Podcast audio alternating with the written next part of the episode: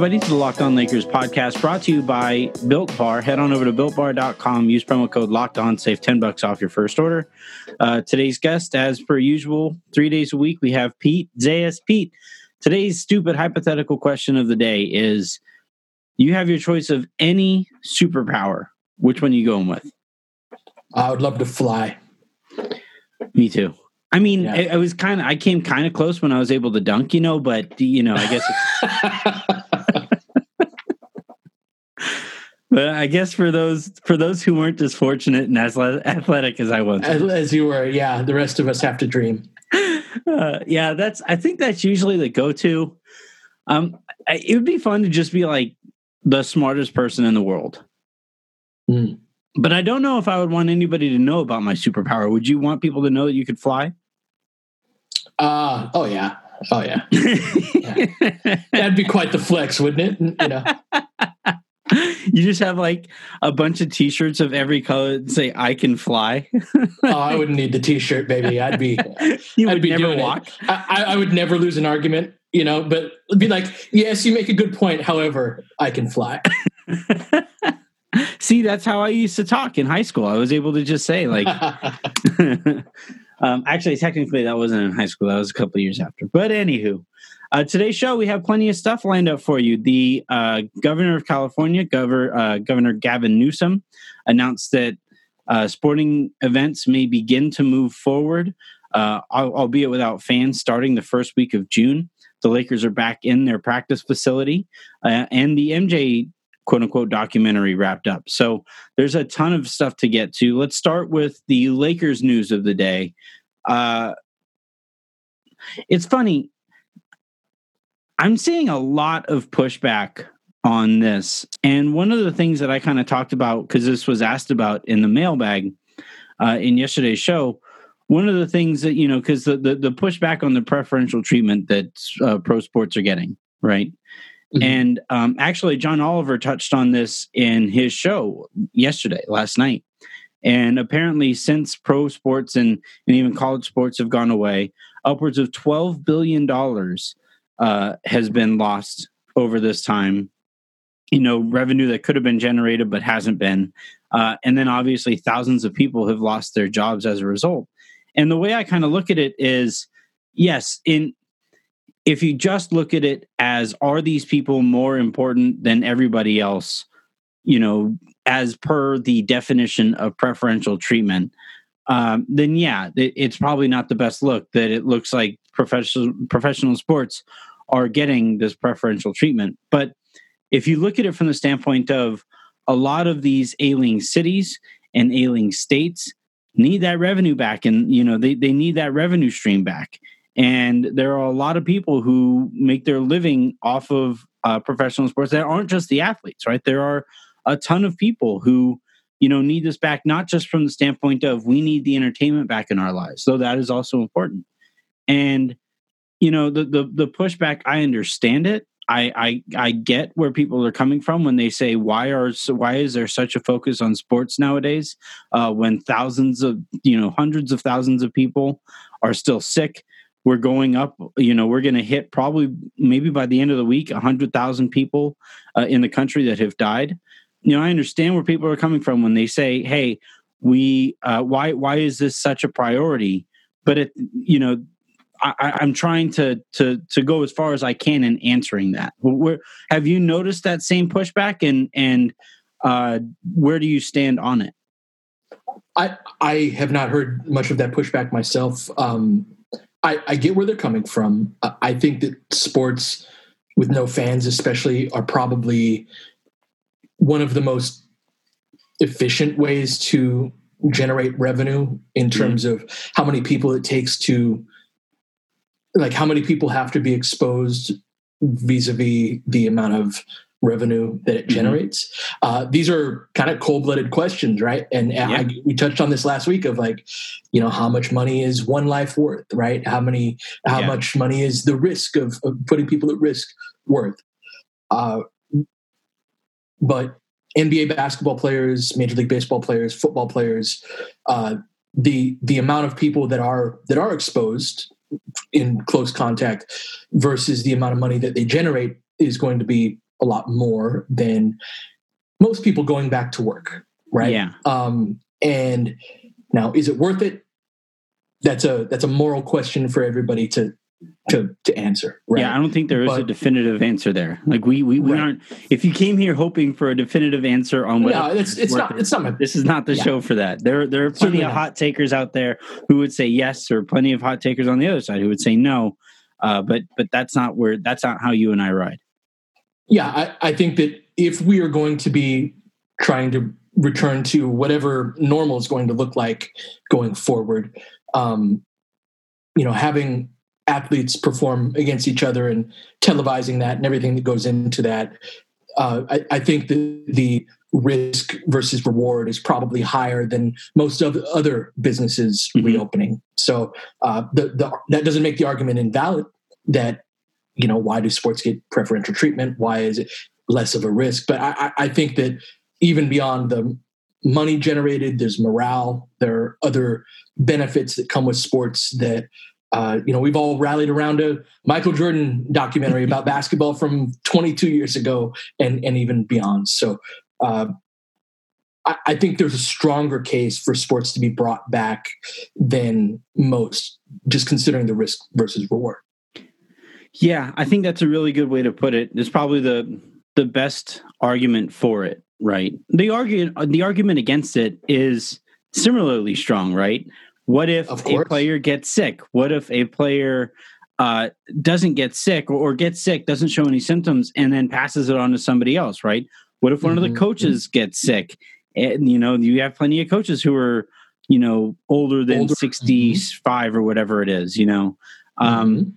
you know the, the the the the argument for bringing back sports and against bringing back sports are the kind of thing where there isn't really a winner in that discussion you know um i i and i and and also you know from the from the standpoint of you know these businesses and that's what the nba is that's what mlb is that's what the nfl is um from the standpoint of these businesses i also can't really hold it against them for doing whatever they can to try to get back on their feet, given how little support businesses throughout the country have received from the federal government. You know, Mhm. the the the the PPP thing. Even Mark Cuban, you know, kind of went at uh, the the pay, paycheck paycheck protection. What was it? paycheck plan? I think it was, Mhm. um, and and uh, you know, and he was saying that you know it didn't go far enough for a lot of these businesses, and and you know now as a result, you have a whole bunch of people who are now unemployed, and he went so far as to offer a way to now employ those people. Um, you know, I, I, think in this case for the NBA and everywhere else, if there if you're an ailing business and you are concerned about putting money on the table for you and your family, I can't really hold it against you if if you if you start uh you know if you if you start looking at the risk as you know not as not as important to you as the reward of paying rent or paying your Mhm. car payment you know whatever feeding your family uh, i can't really hold it against anybody who you know are are now faced with that dilemma and while obviously nobody you know nobody really thinks of professional athletes or anybody associated with professional sports as people who are struggling to put food on the table uh, there are however you know if you look beyond the the athletes beyond the coaches even beyond the executives there are people who work the, the arenas there are people there are um, scouts in the nba you have you know lower lower level uh, team employees that the TV you know, stations, like yeah, people you have TV, TV, over. stations. You, Yeah. you know, you have any number of people whose lives and and look, I this is where I have to cop to my own bias, right? I I have to say that yeah, my life has been affected by this, so I have to, you know, that For has sure. to be mentioned at the you know as a part of this conversation. Uh, in in saying that, yeah, there are a lot of people who are looking at the risk here, and now, you know, maybe the valid counterpoint to to you know us looking at the risk is, well, is it really fair for us to comment on risk that the players and coaches are Right. Yeah, we're not incurring any risk on it at all. We're still going to be podcasting from the comfort of our own homes and, and right. all that. So easy for us to say for sure. Right, right. So, you know, but, you know, at the end of the day, if the players and the coaches and everybody involved here say that they're okay with it, and if the leagues push forward in an intelligent manner, taking every single, uh, mitigating against that risk as much as they possibly can. Now there is not going to be a perfect solution here, but if if like I said, if there are players who are uncomfortable also, can they not you know can they can they not partake in this? Can they not put themselves at risk? And and is there a a plan in place to still take care of those athletes who aren't you know willing to risk their lives for our entertainment? Uh, you know, I, I think so long as all of those boxes get checked, this is the right way to move forward. Um, I want to take a quick second here because the timeline on this is really interesting to me too, and I think it's worth taking note of. So let's take a quick second, pay a couple bills. When we come back, uh, we'll talk about that. Today's show is brought to you in part by Built Bar. Uh, just like every other show this this month, Built Bar has thrown their weight behind us, and uh, I'm going to do whatever I can to make sure that we continue to throw our weight behind them. Uh, head on over to BuiltBar.com. Use promo code Locked On to save ten dollars off your first order, uh, and then spread the word. Tell everybody who eats protein bars, which is just about everybody at this point. Uh, you know, if whether it's to you know supplant a meal every so often, whether it's to uh, cut weight, whether it's to remain at that normal weight that you're looking for. Uh, Built Bar is is the best way to go about that if you're looking to include protein bars in your diet. Uh, and and again, the thing that I just keep coming back to, they taste amazing.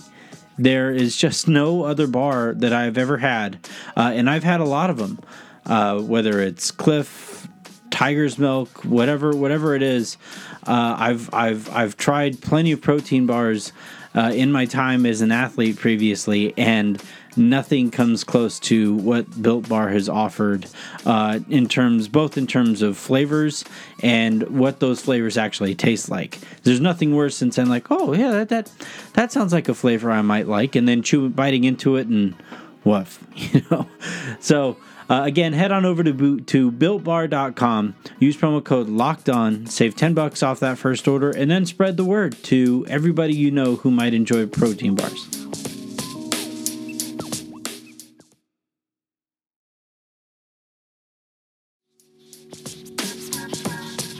When we got the news from uh, Newsom and then other states, you know, Texas made an announcement too uh, that that uh, professional sports can resume out here as well. Um, and then you know that we're going to start seeing some of those announcements throughout the country uh, start to roll in as well. But it it kind of struck me because it, it has been to a certain extent. I don't want to say frustrating because I understand it, but for lack of a better term, it's been somewhat frustrating to be this far into the hiatus and not really have any understanding of what the timeline to return might be, what the timeline to make a decision might even be. And it really kind of struck me now that we got this stuff from from Gavin Newsom and uh, you know from from uh, I believe his name out here is Abbott or something like that. Abbott. Mm-hmm. Abbott. Yeah, there you Abbott. go. Yeah. Um, so you know now that we're starting to learn more from from the the states who are putting these uh, policies in place, it kind of makes sense that the NBA and even MLB, even while they were trying to put together a plan to potentially return, it kind of makes sense that the the NBA, for the sake of what we cover, was kind of holding off on on on throwing out a timeline out there because it's kind of moot to throw a timeline out there until you know when the states would actually allow teams to be able to compete. 100%. And there's so much unknown about this that even in the implementation of their plans, one of the most important components of that is that it's flexible, that we are not at the end of the, oh shit, that popped up window of this. It's going to continue to be there's there's likely to be a, a second wave in the fall, right? That's what the that's what mm-hmm. the scientists are saying. That and that time it's going to coincide with flu season, which mm-hmm. wasn't the case this time around, right? How are they going to be able to navigate that? Like you said, what happens if somebody gets uh, if somebody gets diagnosed, if a player gets diagnosed, you got to there's no way you can do this without agreeing beforehand, like, hey, we got to continue going forward because that's likely going to happen, or don't do it at all, right? But you have to right. go into it knowing that that's a distinct possibility. Uh, in terms of the state by state regulations and, and the, the loosening of restrictions and all of that, yeah, the, the one thing that they had going for them is time. Mm-hmm. So it was certainly wise to not put too much out there in terms of like we don't know what's their end date right? When did they decide we have to make a decision by this point? We've heard some speculation at that on that point but we don't know where it's going to be. We don't know how long it's going to be. Are there going to be regular season games? How long is training camp going to be? There's speculation on all of these elements of it but like you said a big part of that is the state and to a lesser extent federal regulations being lifted and uh, and just figuring out what a new normal looks like. So yeah. really I I'm not ready to give the NBA credit. They have not done anything that I think is like wow, that's really really good how they handled that. Mm-hmm. Um, but I at least they have not screwed anything up yet in yeah. what are like like I mean what do you base this comparison off of. Yeah, no, it is. It is. You you look at you look at baseball, right? And while the while the NBA appears to be working together and then working with epidemiologists and now working with politicians, that that discord or there hasn't been any discord. There's been open discussion, open and productive discussion. It seems like between everybody involved. Whereas you look at baseball, and I don't like you know for for I I consider myself a baseball fan. I consider the the the the way that they're handling uh, the uh, revenue sharing, you know, between them, the, the the split between players and owners, and that discussion and all that. Like I, I can't think of anything much more tone deaf than than what's going on uh, in baseball, right? And uh, you know, I, I always tend to side with players on on this front. Uh, I, I do think that Tampa Bay pitcher handled it about as poorly as you possibly could you know where where he you know mentioned me a whole lot more than than us and we and stuff like that. And that's the point of a players union is to is to could talk about the uh the collective body of players and employees in that case. Uh but you know you look at the NBA and how they're handling it. You've had a call between the superstars. You've had uh, multiple calls between Adam Silver and the teams uh, and then Adam Silver and the players. One thing that's kind of struck me over the course of of this whole hiatus and this entire situation has been how they've kind of just slipped in that they now call them the board of governors meetings right? When when adam silver is meeting with the owners and talking with the owners they're now they're now kind of openly calling themselves governors without making a big press release about it. They just said yeah we, we have these board of governor meetings. And and you know, uh, not that that means anything. It's just a weird thing that I noticed.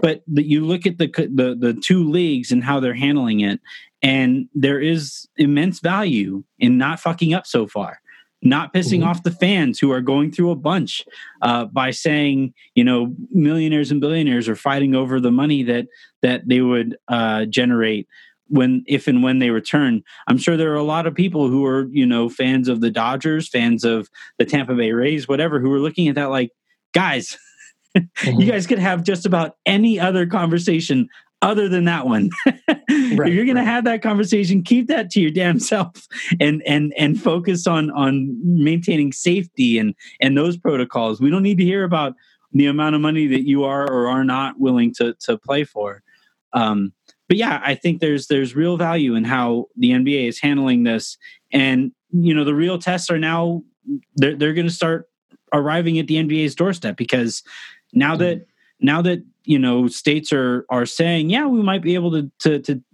be you know allow you guys to get back underway uh, in June or whatever that's just going to ramp up the amount of pressure that these leagues are going to feel to return right?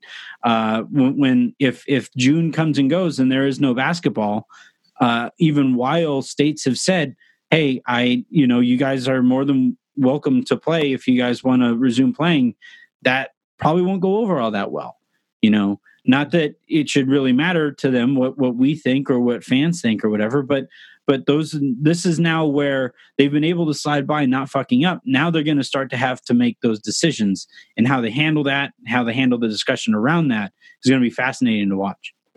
Yeah they, they need to have a lot of contingencies in place right where yeah. they they plan for four or five different scenarios. You know what if what if California shuts back down amidst the second wave, but other right. states don't, right? There are all sorts of versions of this that can happen. So they really need to be adaptable and flexible in how they go forward. Yep. All right, let's take a, another quick second here. When we come back, we're going to talk about, we're going to wrap up the discussion uh, of this MJ quote unquote documentary. It obviously finished on Sunday. And I felt sad after it finished. I was like, damn it. We're back, what now? We're back in the void. yes. so we're going to uh, come back and talk about that here in a bit.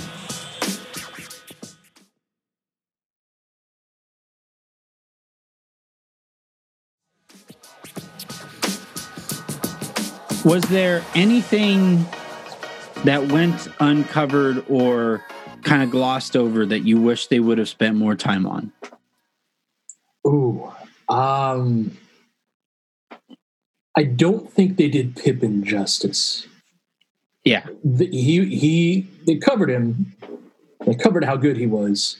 Like I always say, look, man, Michael Jordan retired, and they replaced him with a dude named Pete Myers, and they still won 55 games. Now, you know, imagine LeBron. Imagine LeBron joining a 55 win team like a team that would win 55 games without him. Yeah. How many rings would he win? Right. How many rings would Kobe win? Right.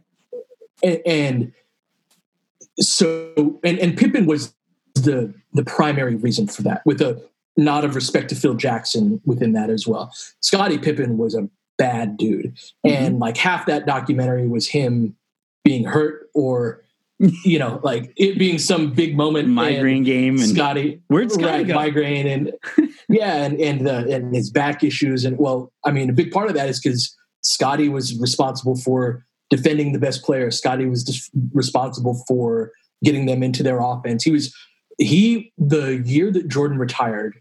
The, the one full year where they won 55 games, he was third in MVP voting. He led them in points, rebounds, assists, steals, and blocks he's only one of a couple players in NBA history that have ever done that. Mm-hmm. Um, and I, have always felt that Pippen gets uh, is underappreciated, and I thought that in in this documentary, I don't think that they that they went far enough in really emphasizing how really freaking good Scottie Pippen was. Yeah, one of the things that I think we're the worst at is valuing the second best player on great teams. You mm. know, uh, like we saw that relationship. Like I, I kind of there. There's always some tweet out there. It's like quote this with your hottest take that you actually kind of believe, and I think to a certain extent, Kobe had he had he not won those championships with Pau would be underrated because he played with Shaq, right? Mm-hmm. mm-hmm. Um, you know, you always hear the the the the stance. Well, Ray Allen could have played with Shaq, and they could have won those championships. No, not quite. Ray no, Allen wasn't no. the defender that, that Kobe was, and wasn't. Well, he wasn't the on-ball guy. Kobe yeah. had to play both the Pippen and Jordan roles in the triangle offense. Yeah, now, Phil uh, has even said sh- that. He said he gave Kobe way more responsibility on the ball than he ever gave Michael. Yeah, Jordan just had to score. Jordan just had to get to his spots where he liked to score, and Pippen would set him up. And if it wasn't Pippen, it would be Toni Kukoc, who was another big, you know, really good ball handler for his size. And yeah, so that was absolutely the case that, you know, Kobe had to be the point guard, the facilitator. He had, didn't, uh, he had, you know, Shaq was obviously dominant down low. He was also in the way. Like having a guy like that who doesn't yeah. like like it, it clutters driving lanes, right? Yeah. As much as you get out of him. So yeah, there's not the, the type of lanes to the basket. And so yeah, you know, Kobe what Kobe had to do in those first three titles was is very much underappreciated. Uh, and, and, so, yeah, I, I completely agree with you on on Pippen. And you know, the thing again, like they touched on it in the beginning, right? And this is where I, I would this only further makes your point that I think they did Pippen wrong. Was that like Pippen had to explain him taking a bad contract, right? And then from that point on, it was mm-hmm. always like and then Pippen had his shit going on with his contract. It was like, yeah, he was like immensely underpaid. that that right. game when while while they were talking about the uh, the the series between Utah and Chicago, uh, and Pippen is holding his back there, he was doing all that for two point seven million dollars. Two point seven. Like obviously inflation and stuff, and there's more money in the league now than that now right now than there was back then. But two point seven million dollars is effing pennies. Is nothing, uh, and and you know that somehow goes that goes you know kind of glossed over. Uh, I look, I've you guys know kind of where I stand on this. I think both things can be true. That I think it can be hugely entertaining, and I was hugely entertained throughout. We got to find out where the first Karen came from. Like that was great. that was amazing. Uh, you know, we we learned about the food poisoning thing. Which, all right, quick, quick. that story. quick, quick if you believe that shit, Michael had his mom lying on national TV. So he, uh, let me just lay out this hypothetical to you, to you, right? So pretend you're a boss, and I call you up, and you find out that the night before I was up late, probably drinking, right? I ordered a pizza late night, took it all down by myself, and then woke up feeling like shit the next morning, right? Mm-hmm. And I call you, I say, hey, man, I, I, don't know if I can come into work or I'm not going to be 100% at work. I have food poisoning. How do you think that goes over? yeah, yeah. I mean, like it's okay if you're hungover. It's okay. You know, it just the whole like I, I love that so first off, the idea that so many people were involved in the ordering of this five people pizza, ordered the pizza, or, or right? Well, no, no, that's how many delivered the pizza. Right? I'm yeah. talking about like he's got like Tim Grover. He's got some other dude on there who's like, oh yeah, so Michael was hungry and the only place was open was this pizza spot. And we found it and we called them up and we were like, hey, we're making a pizza for. We need a pizza for Michael Jordan, who you know it'd be really bad if he got food poisoning or something like like you know order the fucking pizza. Leave it to the lobby, like pick it up in the lobby of the hotel or wherever you're at. Just the whole the whole story was like, really? Is that really what happened? Come on. From now on, anytime I order food and you and I are together, I'm be like, by the way, this food is for Pete Zayas. I just want you to know. no one's gonna know what that means. It'd be great if they like, oh shit, I got a food poison that guy. Um, Some Celtic fan, yeah. but but yeah, I that that whole thing. Anywho, that was that was a, a quick detour here. I, I I really I really wish Michael would have relinquished a little bit of the creative abilities on this, the, some of the the narrative building on some of this, because it, it's not like and actually it, it, kind of perfectly sums up michael right his approach to everything in that if somebody else gets credit if scottie gets any kind of credit that's now credit that michael isn't getting mm-hmm. right uh, if Krause gets credit, that's credit that Michael isn't getting. For some reason, he doesn't quite feel that way with Phil. It looks like, which I find fascinating. Uh, mm-hmm. Uh, but, but you know, when it comes to the same thing with, uh, you know, like Toni Kukoc, like if if all you know about Toni Kukoc was was what you learned in that documentary, he was that foreign dude who you know Krause really liked and Michael and Scottie hated in the Olympics, and then that was it. He turned into a quote unquote good teammate according to Michael, and that was it. But like Kukoc was the first modern big like he was a stretch like four stretch, before we, mm-hmm. we, we, before we even really conceptualized what that meant and and the advantages that come with playing a guy at that position who opens up the court for somebody like Michael who needed to get to the to the rim as often as he did, and somebody like Scottie who needed to get to the rim as often as he did. Um, you know, I, I, I wish, I wish, not just from the standpoint of like you know him being socially active and the gambling and stuff like that like that we always knew they were going to you know just kind of talk about really quickly and then hey dunks over here you know but mm-hmm. but in terms of sharing the credit across that roster uh, you can't talk about how that's the greatest team that ever existed and then completely gloss over the other reasons why that team was so great That's that's where I feel Again, man, let down. 55 wins without him. Imagine LeBron joining who's a 55 win team right now, like the Denver Nuggets. The Nuggets are really good, right? They're not going to win a title, but they're like a 55 ish win team. Add LeBron Aren't to that Cli- aren't the. Clippers like on pace for 55? sure. Add, add LeBron to the to the Clippers, right? Or or the Houston Rockets, right?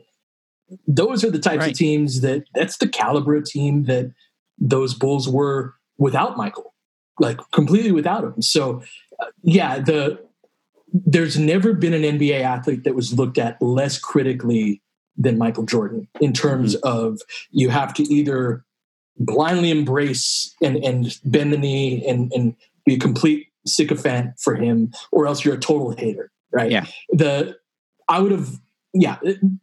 And Michael, to his credit, has always controlled much of the narrative, right? He's had his own media members. He's had, whether it's in, in print or on TV, he's always had such a, a marketing presence presence with with Nike, with Gatorade, with with all of his endeavors that he's his game has never really been looked at with a, with a critical eye, right? Because Yeah. it's such an easy story to tell, right? It's it's six titles, it's it's the game winner over over Bryon Russell. There are all these very fairy tale story elements to it that I think in the context of it, the people who lose the most is a a really, really, really good team that like if, if he's not the greatest, he's right up there. But again, he was that level player joining an already 55 win team the year before he came back, you know? So Yeah. that's, yeah, that just rubs me the wrong way. And like another way to put that is that they built a 50, 55 win team around Michael,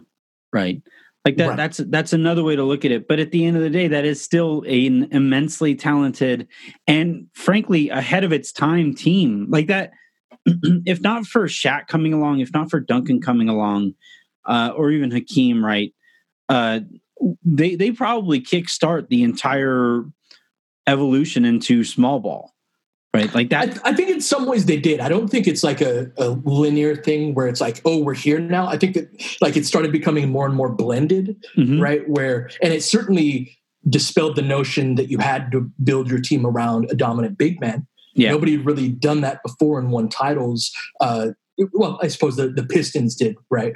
Uh, and you can make an argument that the Pistons are kind of victims of of this idea because Bill Laimbeer was shooting threes. Anyway, we can go down, but yes, it, uh, no one's won the story. I'm not giving Bill Laimbeer any credit ever. That is not something that is going to happen on the show. I, I'm trying. I'm trying to give Chuck Daly some credit. I always like like me go. some Chuck Daly. yeah. Me too. He left Isiah off that team, which I'm which I fully support. Um, I the other thing that I wish they would have kind of got into a little bit more, and I promise we're going to praise this thing here in a second, and we'll wrap up on praise. But I really wish we got more into the Phil Michael relationship.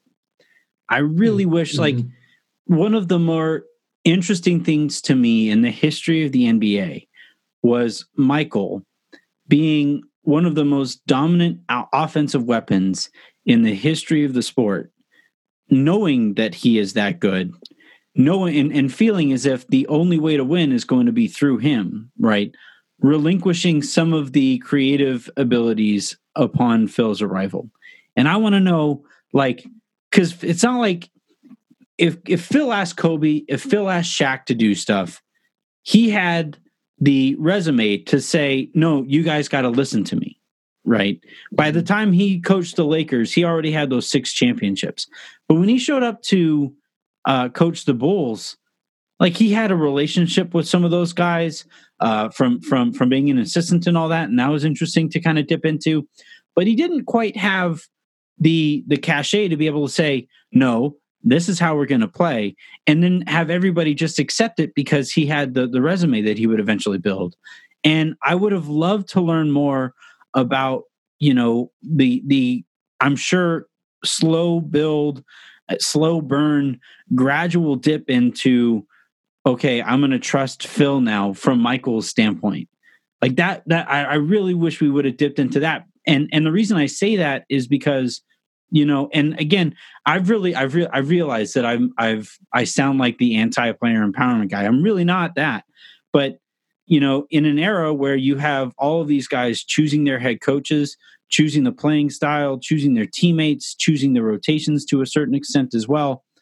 The idea that Michael Jordan, the guy that all of these guys consider the GOAT, is is coachable as well, right? I would have loved to to hear him explain how, the math that went into him understanding hey if we're going to win if we're going to reach the uh, optimal level that this team is capable of reaching we actually should probably listen a little bit to this kook who is burning incense in practice sure sure uh, what was your favorite part of it though was it just the nostalgia and the the you know getting to watch quote unquote sports with everybody on twitter again for the first time in a while uh, that was fun i liked that it was uncensored uh, you yeah. you had former NBA players talking shit the way they actually talk. Yeah, like come on, man. Like of all the things that we hold the line on, like that's something that I don't know. That, yeah, that was fun. They, they, they let them just talk like, like former NBA players. I uh I really want to hear. I want to know what Kenny Lattimore song got Michael to bob his head like that. yeah, that I, was very also like I know I'm on camera type. Yeah, yeah. Uh, because all right, I, I I might have a problem, but I went through. So Kenny Lattimore released the album Kenny Lattimore that year, May of that year, and um, I went through the the catalog of the songs on there, and there aren't quite like the the toe tappers in that one that that had Michael like legitimately really going. You know, uh, that that struck me as interesting. My favorite aspect of it, though, uh, I just I, I'm really glad Jerry Reinsdorf comes off as a villain. Yeah. Like I, I'm really happy that they held his feet to the fire and said and forced him to make the admission that no, uh, keeping a team that was coming off of a three-peat and had three-peated twice in the last eight years. Uh, no, it wasn't financially feasible to keep those guys together. Like right. that, that to me, like if I was a Chicago Bulls fan, I would, I don't know if I could root for them ever again, quite frankly.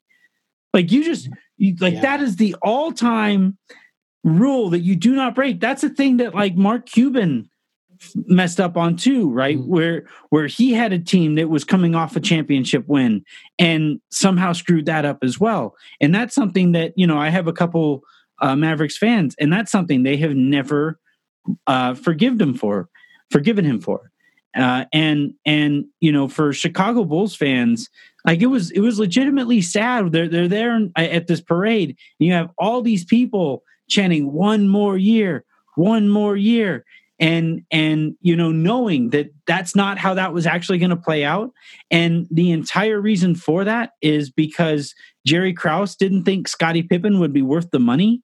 After Scottie Pippen was underpaid for an entire freaking decade I would have been livid. I don't know.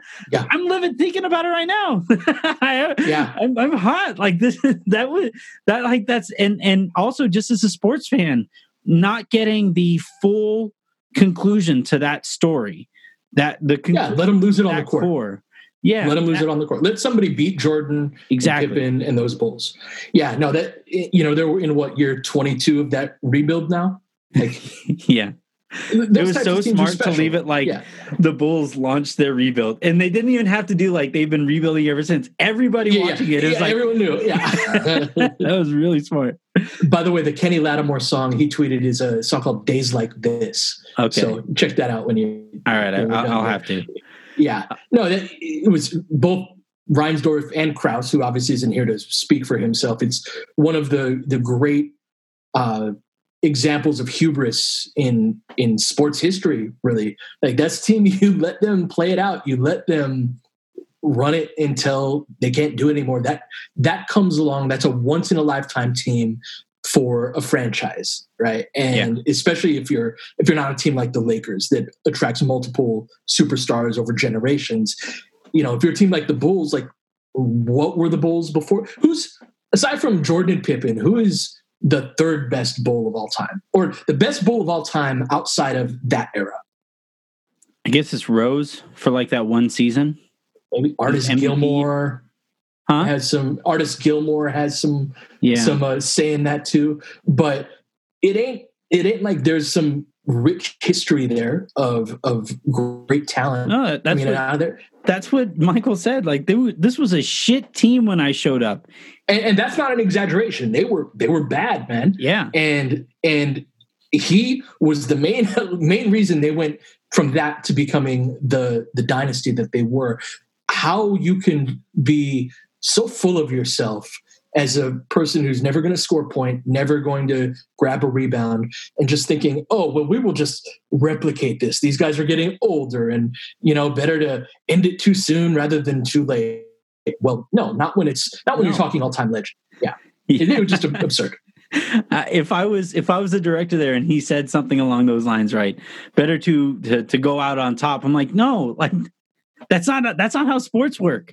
This isn't like because Danny Ainge, right, made the move to trade away the big three, you know, when it looked like they were on the the downslope, right? And he could have kept Paul Pierce around and he could have let Paul Pierce retire a Celtic, right?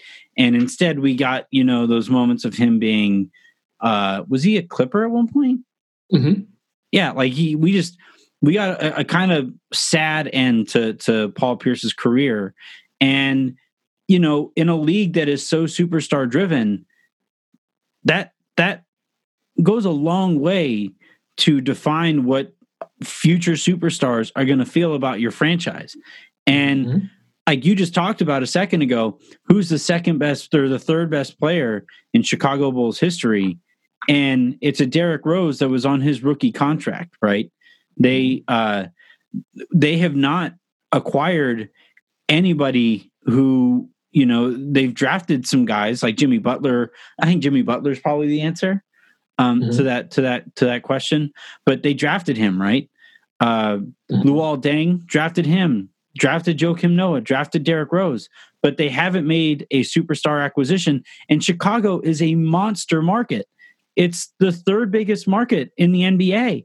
Uh, it has this rich history of Michael Jordan having played there, this really cool city and really cool basketball culture uh, that surrounds Chicago, and nobody wants a piece of it. I think it has a lot to do with the with the way that that Jerry Wein, Reinsdorf uh, did Jordan and did Pippen at the end of that run. Absolutely. All right, that's going to do it for this episode of the Locked On Lakers podcast. I'm sure we're going to continue to get some news trickling in about, you know, not just teams getting back into the practice facility, but I'm kind of interested, like who's look good. like, like, Oh Lord. I can't wait to get those like off season. Like, dang, Alex Caruso spent the whole hiatus shooting three pointers. This is incredible. Like, like we're gonna Gonna find out Rajon Rondo is like hasn't missed a shot in a month. Like it's gonna. Gonna have Josh Williams, who's the Lakers' phenomenal videographer, like flying a drone camera in the UCLA training center, right? Yeah. Like, just getting footage. I'm a DM Josh. Say, hey Josh, get us some drone footage. I know, I know you guys got a drone somewhere in that, you know, state of the art facility. Get us some practice footage. You'll you'll get a lot of clicks on that. I'll, I'll see what I can do. Honestly, if if one of these teams was just to live stream guys shooting through like shooting three Dude, pointers, yes. Yes. we would all just soak that stuff up. Uh, but yeah, we'll be back tomorrow. We're probably gonna, you know, like I said, if we get any news, we'll talk about that. But we'll dip back into the uh, hiatus content that we've been kind of rolling with to get us through all this. Exciting though, it's it's it's undoubtedly exciting uh, to see the the progress that that uh, the states, these teams, the leagues are making towards uh, potentially getting back. It, so long as they do it safely, that's all I really care about. And uh, and hopefully we'll be able to talk about actual basketball here, um, you know, in the next couple months. Have a great rest of your day. Make somebody else's. Uh, head on over to builtbar.com. Use the promo code locked on to get 10 bucks off your order. Uh, stay safe out there, and we'll talk to you tomorrow.